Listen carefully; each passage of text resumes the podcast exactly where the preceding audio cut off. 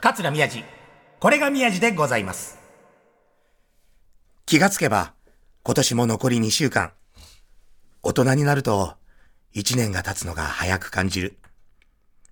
小学生の頃に、あれの存在を知った僕。中学生の頃は、あれのことで頭がいっぱいで、他のことが手につかなかった。大人になっても、ついつい話題になるのは、あれのこと。今の僕は47歳。ぐずぐずしてたら、あれができないままに終わっちゃう。よし !3 年後だ !3 年後。50歳のあれ目指して頑張るぞ。おはようございます。3年後、人間国宝になる、桂宮治です。なれるかいボケ。なれるかいボケ。ケイさんなれるかい なれねえよ。俺が人間国宝なんかなれねえよ。冗談ちゃけで何抜かしやがんねえこの丸田んぼ。どこの町名のおかげでもって親とか町役とか子役とか言われになったって元のことを知らねえと思うなバカ太郎たまんにゃもんにゃ。この滑舌の良さでも人間ここになれるかバカ野郎。でもなんかね、あれですよね。だあれ、あれですよねって、これ別に今、わざとじゃないけど、あの、新語・流行語大賞ね、もうちょっと数週間前の話だから、もう今更の話題だけど、あれってね、だからまあ阪神のね、優勝の時にね、優勝、ね、目指してる時に使ってた、あれが年間大賞ですけど、あのノミネート一覧、これ見てね、すごい思うんですけど、新しい学校のリーダーズとかさ、アーバンベアとかさ、これ普通に流行語とかし新語っていうのはまあ、ぎ新しい学校のリーダーズってこれさ、あの、普通に団体名じゃなくてさグループ名じゃん。なんか流行語とか新語じゃなくて、だってあの、宮俊之って言ってるようなもんでしょ俺の本名だけどさ。だからそう、そういうことだよね。これど、どうやって流行ったもの、流行したもの大賞とかだったらわかるけどさ、あとね、闇バイトとかさ、ペッパーミルパフォーマンス、もうパフォーマンスって言っちゃってっからね。もう言葉じゃないよ。もうその行為じゃんね。でもまあまあ、みんなやったから、まあ流行ったものなのかね。うん。エッフェル姉さん。フェフ姉さんみたいな感じになってました。わかる人、わかるだけ人だけでいいけど、エッフェル姉さんってさ、これ日曜から、あ月曜から夜更かしのフェフ姉さんだっけ？なんかいたよね。そ、それかと思ったもんね。でもまあ、あれっていうのはよく使ったから、まあ対象はよくわかる。でもさっき調べたんですけど、去年の、去年の新語・流行語大賞、大賞なんだか知ってます？覚えてます？そう、去年村上様。あとな、まあ、リアル二刀流とかね。一昨年か。ショータイム。まあ、ショータイムなんかあったらショータイムとか言ってたからこれもわかる。で、まあその前2020年が3密。うん。あとワンチームね、その前。あと、あ、でも、お、2018年は使ってた、そうだね、っつってね。あの、ロコ・ソラーレ、そうだねって。これはなんか流行語大賞みたいなのはわかるよね、カーリングのさ。あと、忖度。これ忖度してんねとかね。あと、神ってるとかね、そのま2016年。あと、まあ、2015年爆買い。爆買いしてんね。やっぱ使ってるよね。ああ、だからやっぱそう考えるとやっぱ。でもその前がすごい。2013年、第30回。今でしょ。あと、おもてなし。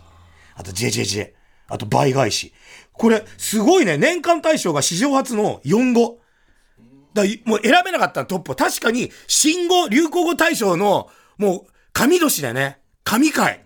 だって今でしょおもてなし、ジェジェジェ、倍返し。これ全部1年で来たんだよ。だから今年は不作。不作だね。まあでもあれは流行ったか。でもあれ、でもそんな使ってなかったよね。言うほど。だ今でしょとかずっと言ってたもん。あとおもてなしももう芸人、もう寄せで出てくるおじさん、出てくるおじさんが、もう全員言ってるから聞いてる客はもう聞いたよ、それみたいな。で、その後最後途中で絶対古典落語の途中でジェジェジェとか入れるやつ。もう寄せだからさ、自分の出番のすぐ前に来て、言いたいことだけ言って帰るから、もう1時間2時間前の人の話が聞いてないからさ、もうさ、もう絶対使っちゃダメなのにさ、もうみんな今でしょ、ジェジェジェって最後なんか、もう大家さんとかがさ、なんかわかんない、誰か動いて倍返しだとかさ、もうなんかほんと、流行語とかさ、新語とかって、あの、寄せで使っちゃダメだよね。絶対誰が使ってっから。っていう寄せあるある。今そんな感じでございましょうか。本当にね。でもそうだリスナーさんのね、えー、流行語、これは募集したんですよね。そうなんですよ。リスナーさんから、もうそしたらもうありえない数の、もう6万3000通ぐらいのご応募があったぐらいの感じですよね。えー、来ました。ラジオネーム42歳の記憶喪失さんからいただきました。42歳で記憶喪失、覚えてくれよ頼むからね。えー、メールテーマがあなたの今年の流行語ということですが、私はあれが流行語です。だからもうそれ新語・流行語大賞だっちゅうの。阪神タイガースのあれではなく、あら？単なる物忘れのあれです。42歳は記憶喪失しちゃってんじゃん。え昨年くらいから物忘れがひどく、同僚の名前も思い出せない時が経ったり、あれとひ、えっ、とね、ごめんなさい。えっ、ー、と、あの、これ病院行きましょう。だってさ、同僚、だから俺がここにいて、K さんのことを、あれ？えっと、あなた誰？ってですよ。もう、これも収録止めて一回病院行くもん、俺も。近くの赤坂の病院に行かなきゃいけないやつで。同僚の名前も思い出せない時がが多々あり、多々だよ、たまにじゃなくて、あれと頻発してしまいました。あの、あれ、どこやったっけ？あれはどうしたっけ？など、もう記憶がどんどん消えていってるとしか思えません。いやーこれも病院行った方がいいよ。なんで、私の頭の中の消しゴムみたいな映画あったよね。あれはね、すごいいい映画でね、グッとくるけど、もうそういう状況です。宮地さんのお名前も、か、かつら、ほら、あの、かつ、かつら、かつ、かつらみや、なんだ、あの、かつらみや、な、な、えっと、かつ、かつ、かつら、かつら、アデランスだっけ？みたいなね。とだる日も遠くなさそうな気配の師走を迎えております。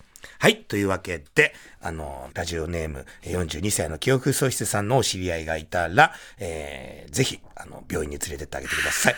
俺これ住所と名前を見て、分かった。この人俺知ってる。あの、知ってすげえ落語ファンで、静岡の会とかに行くと、必ず一人かご夫婦で客席いてくれて、これもういいか言っちゃって、この人別にね、住所と名前言ってないからね、この人あの、家建てたんですよ、新築。まだ、あの、若い、若いってまあ僕よりちょっとした5歳ぐらい下なんだけど、家建てた時の新築祝いに人呼ぶ時に、俺、あの、落語会行った。この人の家に。しかも商店メンバーになった後だよ。で、その、呼ぶ人たちには、なんか、落語好きなの知ってるから、でも落語会はやるけど、誰が来るって言ってなくて、出囃子かかって2階から、俺がこう、すごいなんかすごいおしゃれな家で、なんか吹き抜けみたいになってて、階段が見える、リビングから見えるようになってて、そっからめくりめくって宮地って出て、えって言って降りてくると、商店メンバーだったっていう、20人ぐらいの会だったかな行って、覚えてる覚えてる。ね。病院行って？ローンまでいっぱい残ってると思うからね。もう一つ、もう一つ。えー、名古屋市の小沢さんからいただきました。ありがとうございます。あなたの今年の流行語ということですが、やっぱり藤井聡太さんから八冠です。うん、史上初の八冠達成。夏は暑くて八冠。自分にとっての身近な八冠。スーパーの寿司パックの八冠でした。うんすごい読まなきゃよかったな。今ディレクターに渡されたから読んだけど、史上初の八冠達成、夏は暑くて八冠。自分にとっての身近な八冠は、スーパー寿司のパックの八冠でした。というね。はい、面白かったです。ありがとうございます。ありがとうございます。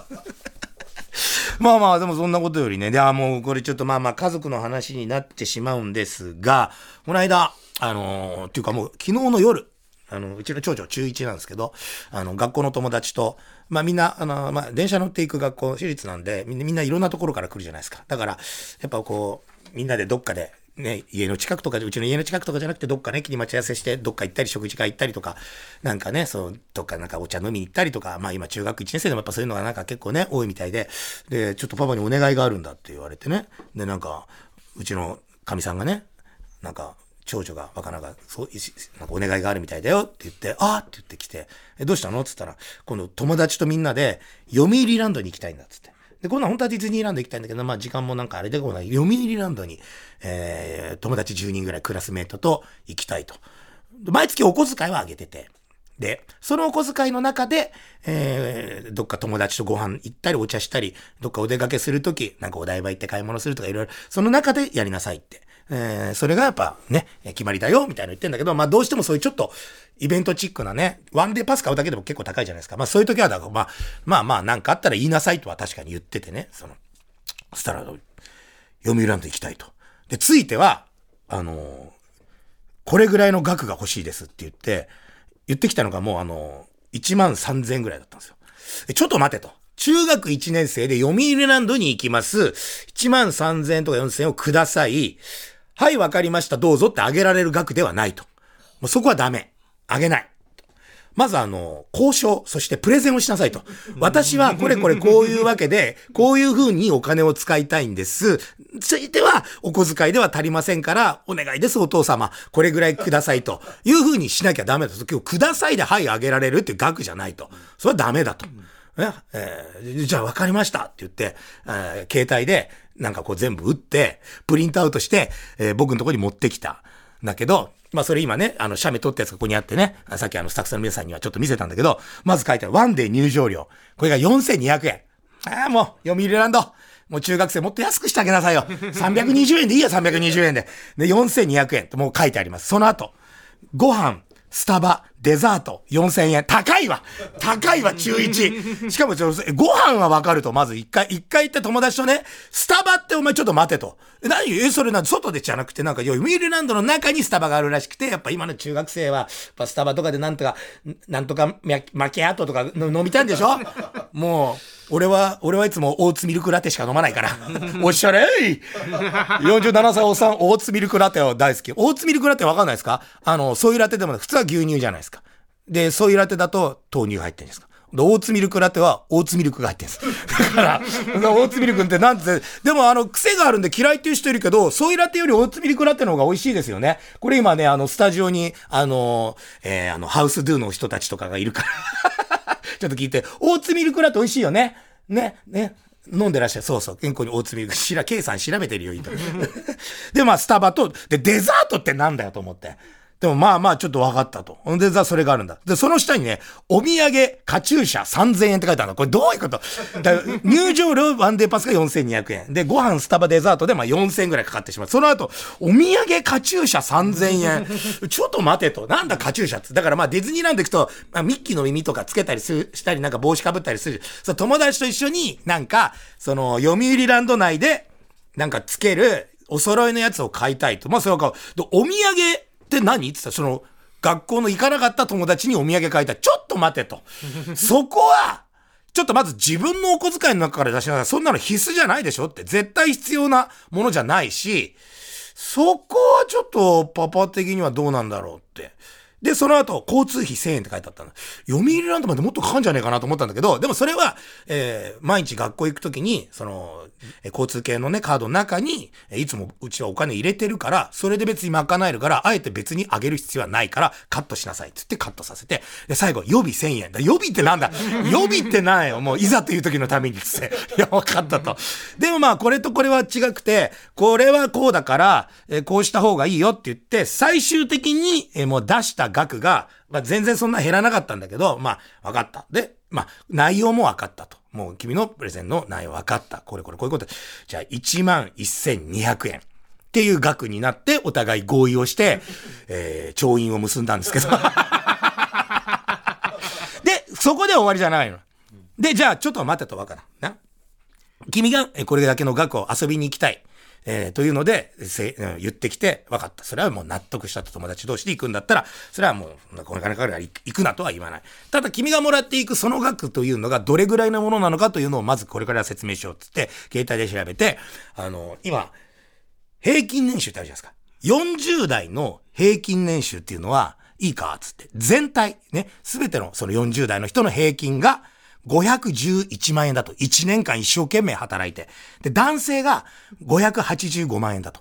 で、女性が410万円。まあこれはいつのデータかわかんないけれども、大体こういう額なんだと。1年間大人が40代の人が一生懸命働いた平均がこの額だっつったら、その紙に若菜がちゃんと全部これ書き出すのよ。ね。で、君が持っていこうとした1万1200円というのは、これどれぐらいの額だと思うと。ね。うん。そう。そ、そうなんだ。それで、それさらにもっと違う年代だと、逆にもう平均で414万円っていう世代もあるんだぞと。分かったかと。で、今度から今はもう金利も安いし、そんなにね、この世の中、うまくいかないこともあると。だから君は今から何をしなきゃいけないか。お金をもらう。そのお金にどれだけの価値があって、どうしていくべきなのか。貯金をしていてもダメだと。金利はもう日本は安いし。ね。で、物価は上がっていく。お金を何百万かが銀行に預けていたら、お金の総額は変わんないのに価値は下がってるんだと。損をしてる。君は今から投資を勉強しなきゃいけないと。で、あの、株とか、もう FX とかそういうのじゃなくてもいいと。ね、あの、積み立て農家の？投資積み立てとか、そういうね、あの、月々何百円何千円から始められるようなものもあると。まずそういったところから始めて、長期的にリスクを分散して、君はお金を何の話してんだって。自分がやってないのに。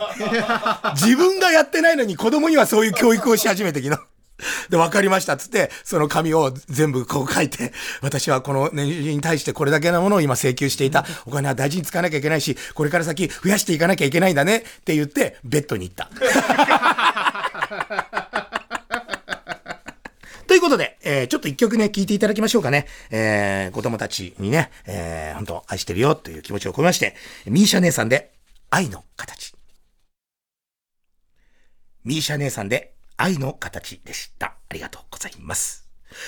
いや、もうね、まあ、毎日毎日落語会、本当にやらせていただいてありがたいなというね、そういうふうになんかね、立場的になれたのも嬉しいんですけど、この間、えー、読売大手町ホール、大手町読売ホール、どっちか？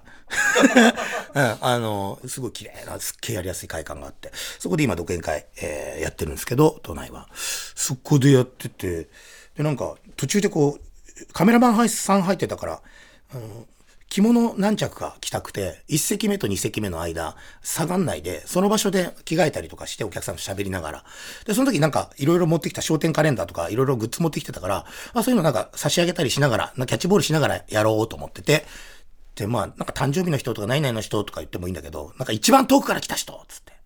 したら、群馬とか言ってた。あ、群馬、でも群馬からわざわざこの回来てくれてありがとうって言ったら、後ろの方の、ほんと、500入るところの一番後ろの、えー、上手側の、一番後ろの方で手挙げた男性の人がいて、はい、え、どっから来たんですか？つって長崎県の五島列島。つって、五島列島？つって。いや、僕もなんかあの、学校公演とかで五島列島回ってたりしてたから、どこどこ？どこ、どこですか？さ、何々島？って言って、俺ちょっと聞いたことあんまないよね。本当にちっちゃい島。え、そっからわざわざ来てくれるなんてめちゃくちゃ嬉しいから、え、わざわざ俺の独演会ね、そんなん来てくれてありがとう。つって、え、わざわざ来てくれたんだ？違います！つって、え、なんで来たの？長野めいちゃんのコンサートのついでです！って言われて、聞かなきゃよかったと思って、長野めいちゃんがコンンサートやってんのも知らねえし、長野めいちゃんとコンサートのついでに、だそれを急遽買って来ましたって言って、でもまあ来てくれるのはありがたいんだけど、そっか、これから長野めいちゃんのコンサート行くんだっつって、もうはっきり言ってやった。時間延ばしていけねえようにしてやるっつって。いやでもね、その人多分ちゃんといけたと思うんで、あの、ラジオ聞いてたら、長野めいちゃんのコンサートの感想を、えぜひぜひメールでください というね。でもこの間もね、鹿児島行ってきて、鹿児島も落語会結構多くて、まあ、九州だと福岡がやっぱ一番多いんですけど、でね、その、な、何で行ったかっていうとね、プチシネマ寄せっていうのがあって、あの、鹿児島に住んでらっしゃる方が、あのその、何？その入れ方さんというか、そうイベンターさんじゃなくて、一般の方なんだけど、でもそういう芸術文化大好きで、あの、いろんな映画を上映したりとか、仲間と一緒に、あの、話家さん呼んで、落語会呼んで、小さな落語会、あの、やる、やったりとか、ずっとそれを何年も続けてくれる人がいて、で、僕も二つ目、自分から何回か呼んでもらってて、で、今度10、10周年。まあ年に1回とか2回とかなんだけど、10周年の回があるから、今まで出てきた、出てくれた人たちで、なんか、ちょっと落語会やりたいみたいな。あ、いいですよ。もうそんなのもう金額関係なく行くよ行くよって言って、で、最終的に揃ったメンバーが、えー、一之輔兄さん、えー、滝川小八兄さん、うん、えー、あと、立川吉祥さん、立川昌司さん、で、俺っていう、お前、豪華すぎんじゃねえかって。商店メンバー二人もいるし、でもそれ、その子たちは、ちゃんとそのメンバーを、全然その、商店メンバーになったりとか、今みたいに真打ちになる前から、全員呼び続けてるから、まあ、いい目してるっちゃいい目してるんだけど、うん、や、じゃあ、じゃあ行くよって言って、で、飛行機も、あの、なんか、なんかまあ今僕も一之輔さんも、それなりにこの、あのちゃんとした席というか、ちょっと広めの席取ってもらえるんですけど、あの、全員エコノミーっていうね。俺と、俺と一之輔さんが、あの、隣り合わせですっごい 狭い席にこう座りながら、で、通路の、通路の横の前の席の家族連れがいたんだけど、小学校、中学年ぐらいの子が、俺と一之輔さんが座ってるから、なんかもう、一回こっち後ろなんか、ほら、キョロキョロするんじゃないですか、小学生って。パッと見て、もう帽子は被ってたんだけど、もう乗って、もう朝早いから眠いし、帽子一回二人とも取ってて、マスクもしてなかったから、一回こう、パッと見て、目があったんだけど、目があって戻った後、あの、本当に何？三度見？くるくるくるくるみたいな。な、なんかしてるしてる？みたいな。したらもう、パパに、なんか、なんかいる、なんかいる、なんかいるよみたいな。エコノミーになんかいるよみたいな。エコノミーなんか座ってるみたいになって。それでなんかもうチラチラ、もう、あの、ほら、小学生ってほら、もう遠慮がないから、もうしょっちゅう見るのよ。もうちょっとめんどくせえなと思って。で、で、したらもう、お父さんとその息子さん。で、お父さん真ん中に座ってて、左側に息子さん座ってて、それが通路側だから僕の方見てる子。で、右側にも子供がいて、そう、三列シートの。うん。で、また通路上がったら全然反対側のにお母さんとお嬢さんもいるみたいな家族構成なんだけど、もうみんななんかもう伝言ゲームみたいに、あそこに、あそこに、あそこになんかエコノミーに焦点入れ、エコノミーに焦点みたいな。もうわかるのよ、もう。もう、で、最終的にはその、インカメでお父さんがお子さんを、あの、自撮りをするっていう体で、ちょいちょい俺たちを入れてくんのよ、フレームに。あれ腹立つわ、と思って。もう言ってくれれば撮るのに、でもなんかそれが向くたんびに、もう俺も帽子をかぶって顔を隠すみたいなもう、もうなんかあのせめぎ合い。で、俺の前に吉祥が座ってて、吉祥さんが、で、もうなんかもういいやと思って最終的にはめんどくせえから俺も撮ってもう勝手に撮れよ、みたいな感じにしてたんですけど、もう降りた時に、あの、あれ、ずっとあの子ずっとチラチラ見てましたねって、俺の前に吉祥座ってて、その子と横並びだったからもうわかるのよ、行動が。そうなんだ、あれカメラでさ、そうっすよね、あれカメラね、確かに向いてるけど、注意するかどうか微妙ですよね、あれね。つって、インカメだし、いや、自分たち撮ってるんですって言われたら終わりだし、みたいな。いやいや、もうそんなあって。でもまあまあ、でもなんかね、まあ、なんか、そうやってね、焦点知ってくれてるのはありがたいやと思って、まあまあ最終的にはね、もうなんか、これで、なんかわざとこう笑顔で座ってたりしたんだけど、やっぱね、怒った顔で撮られたくないからね。で、降りて、で、その会館行ったんだけど、なんか開演まで時間があるから、うん、ちょっと暇だなって言ったら、その、鹿児島中央駅っていうのがあって、そこの駅ビルの上に観覧車があって、すげえ時間あったから、ちょっと室のせやさんとかに、ちょっとあれ観覧車乗り行きませんって言ったら、もうほんと即嫌だって言われて。俺もちょっと疲れてるから、あのーラジオは、早朝のラジオやった後ださ、サンフリかなんかやった後でも寝てないから、ちょ、マッサージ行きたいって言って、今から1時間、あの、駅ビルのマッサージ店予約して、行くって、あ、そっか、つって、吉祥にも、行こうよ、つって、小屋ちゃんさんが行こうよ、つったら、嫌だっ、つって。で、キッチャーはなんか兵所恐怖症じゃないけど、だからあんまりこう囲まれた空間が嫌だ。からもうちょ怖くていけないですっ、つって。じゃあもういや、行くのやめようと思ったら、あの、立川昌司君っていう子だけが、あいさん、僕は行きますっ、つって。二人で、おっさん二人でかと思って。でもまあまあいいや、じゃあもう行くっつんだったら行こうっ、つって。で、観覧車行って、一周15分ぐらい。結構ゆっくり回る観覧車だったんですけど、一人500円かな。まあ、お金、チケット買って。そしたら普通の観覧車と今ね、シースルーの観覧車ってなって、全部がクリア、透明になってて、床とか椅子も、もう、は、半透明みたいな、だから全部透けてるから、宙に浮いてるみたいな感じになるやつがあって、僕あの、お台場に観覧車があった時に子供ともよく乗りに行ったんだけど、それは怖いから嫌だって言って、いつも乗ってないやつなんだけど、庄司が行ったら、あいさんこれはシースルー行きましょうっつって、いや、嫌だよ、俺怖いし、いや、ここまで来てシースルー乗らなかったら、観覧車に乗る意味がないですわけわかんないこと言い出して。で、なんかもうなんか煽ってくんのよ。ええー、っつって、いや、俺怖いから、いや、大丈夫です。乗らなかったら意味ないです。恥ずかしいです、こんなんだよ。つって、すっげえ攻めてくんのよ、後輩なのに。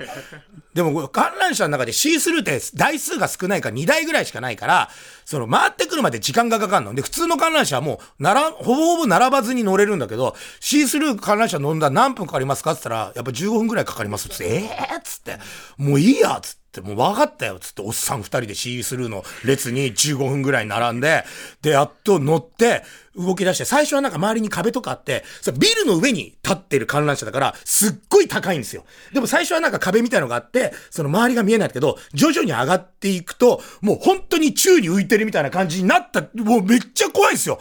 で、下見たらもう全部見えるし、うわーっつって庄司見たら、もうなんか棒に、なんか棒に捕まりながら、え ーってあいつが言ってんのよ。え、お前何何？お前怖いなさ、ダメなんです僕ダメなんじゃなんで乗させたんだよつって。あいつ、で、でもあいつ、ちょっとバカだから、そういう時になると、なんかわけのわかんない行動出るらしくて、あの、お台場の観覧車が終わるっていう時に、たった一人でそこに行って、並んでシースルーの観覧車に乗ったらしいんですよ、あいつ。で、その時にもう死にそうになって、二度とこんなことしたくないと思ったで、なんで僕はこんなことしなきゃいけないんですかお前が言ったんだバカ野郎っつって、15分間ずっとおっさん二人で、いやーいやーいやーって言ってたっていう話なんだけど。これあの、X でこれの動画、ライブ配信する余裕あったんで、キャーって言ってるの載ってるんでよかった。桂宮治。これが宮治でございます。で、あの、そうだ。もうあの、時間がないんでね、最後、あの、皆さんにお知らせがありまして、えー、今年最後の放送と、来年新年一発目の、えー、年始めの放送、ゲストが決まってます。なんと、我が愛する師匠、えー、うちの師匠、桂真治、えー、うちの師匠真治がゲストに来ることが内定いたしました。